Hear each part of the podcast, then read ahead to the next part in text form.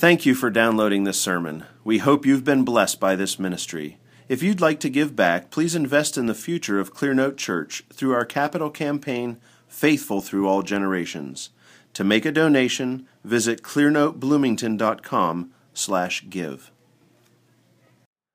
Peter's faith in this moment has only one source, and it is the prayer of Jesus for his soul.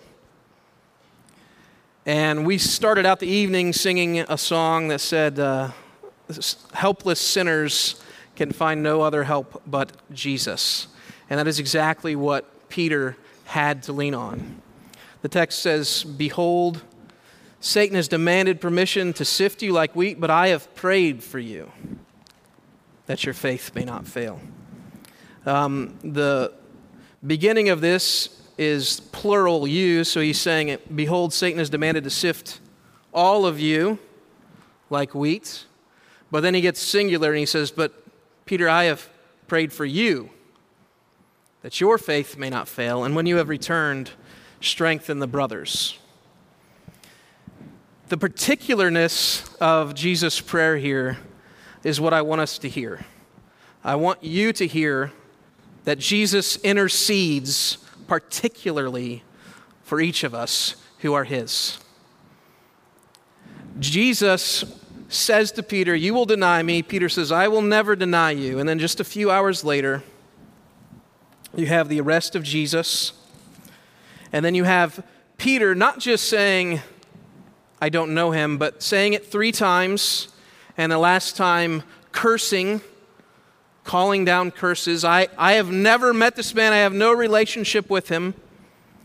And I think any of us looking at that, not knowing the rest of the story, and not knowing this text that Jesus had prayed for Peter, would think Peter is gone the way of Judas. Right? He has virtually done the same thing. Now, Judas did more than that. He didn't just say he would deny Jesus, he actually was paid money to deny Jesus. But Peter says the same things that Judas would have said in the moment. And so, what is the difference? Why is it different for Peter than for Judas? And it is this I have prayed for you that your faith may not fail. After the deni- denial, when Jesus looks up in verse 61, it says, The Lord turned and looked at Peter. And Peter remembered the word of the Lord, how he had told him, Before a rooster crows today, you will deny me three times. And he went out and wept bitterly. Both Peter and Judas feel grief. Judas gives the money back. Judas is so grieved that he hangs himself. Peter is weeping bitterly. And then the next day, Jesus is crucified. And I think this is really, truly where the sifting of not just the disciples, but Peter particularly begins. Now he has no one to go to. And this is the sifting. It's not that he has sinned it's that Jesus is not there anymore to go to. And what is he going to do? Judas' answer is to hang himself because he has no faith in the God of heaven and he has no love for God the Savior, Jesus Christ. But Peter does have a love, and he has nowhere to place it right now. Jesus is dead. The next day, he's in the tomb. And then finally, on Sunday morning, when the women come reporting, Peter sprints to the tomb, and Jesus is still gone. He's not there, but he is risen.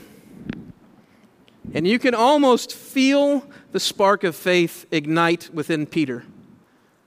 The day of Sunday, when the tomb is empty, he's not gone, he's just not here.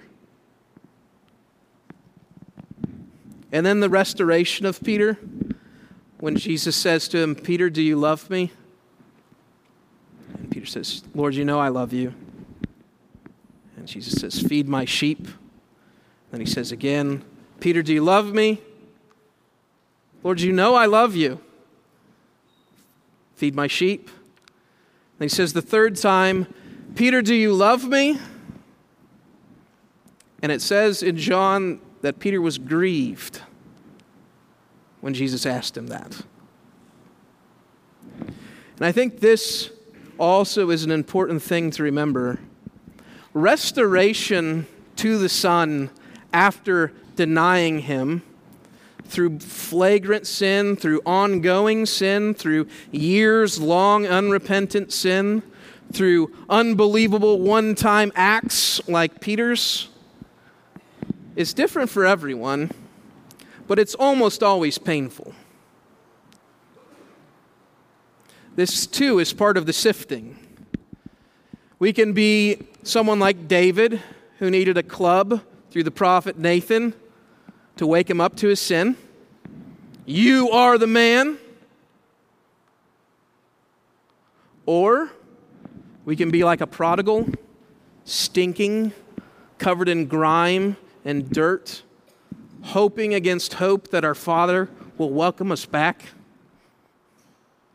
unable to, to move towards the Savior, and yet God the Father comes and He scoops us up because Jesus has interceded for us. If you are His, He is now at the throne interceding for you. Because you are the man. You are the prodigal. And you are like Peter when Jesus looks up on the night of his betrayal and Peter weeps bitterly. You are them, they are you. And our hope, our only hope, is that Jesus has interceded for us, that he continues to intercede for us. And so when we read Jesus' words, if you deny me before men, if you are ashamed of me before men, I will be ashamed of you before my Father in heaven. And if we read in 2 Timothy, if you deny him, he will deny you.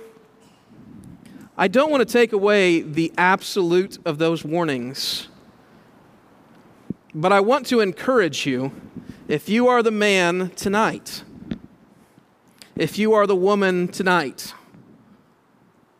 and you have sin to confess, confess it.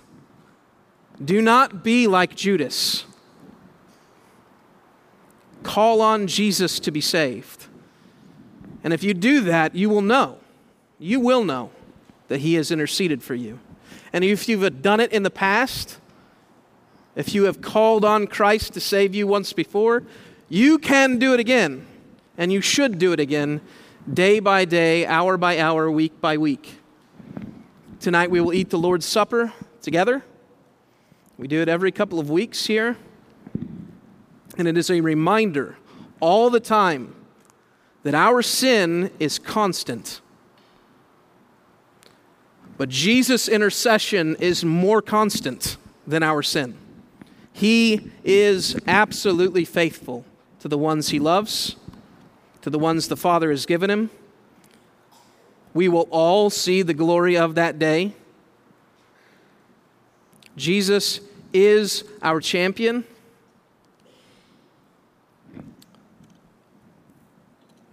We see this all over Scripture that the mark between Judas' grief and Peter's grief is not the grief, it's not the outward signs and symbols.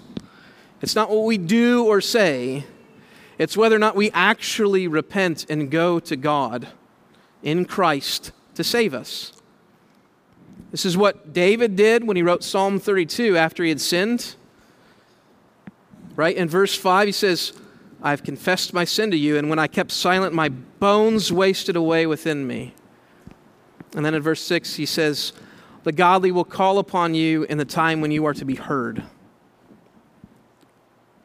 God is always ready to hear the confession of repentant sinners. And it is our assurance, it is how Christ gives us the pleasure of knowing we are His, is coming and confessing. That is how He assures us that we are His. We are not assured that the restoration will be painless. David paid for the rest of his years for the sins that he did with Bathsheba. His family paid for the, those sins that he did with Bathsheba. Peter paid on that morning when Jesus asked him three times, Do you love me? The prodigal paid because his inheritance had been spent. And he was destitute, reliant on the Father's grace. There will be consequence of our sins, but Jesus is ready to restore.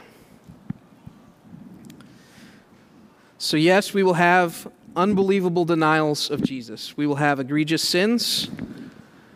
We will have things that make it look as though we never knew him. And we may even say, I never knew him, which is what Peter said. But then Peter saw that Jesus knew and that he was naked and bare before the Lord of the universe. And then he came. He came back because of Jesus' prayer, because Jesus was keeping him, and his faith did not fail in that dark night of the soul. I don't know how often or how many of you go through those nights, but I want to encourage you. Even in your darkest nights, if you are His, He will save you. And you will come back. And so come back. Don't stay. Come to Jesus Christ and be saved. Not over and over again, but to show that you are His. And so tonight we will take the supper, and I urge you to confess your sins and to come. Do not stay in your sin. Show that you are His. That is all I have for this evening. Let us pray. We'll proceed. Father, thank you for your grace. Thank you for your Son. Thank you for the unbelievable gift of his intercession. And Jesus, we ask you now to intercede for us, to help us because we are weak because we are sinful, because we have, many of us, lost sight of you.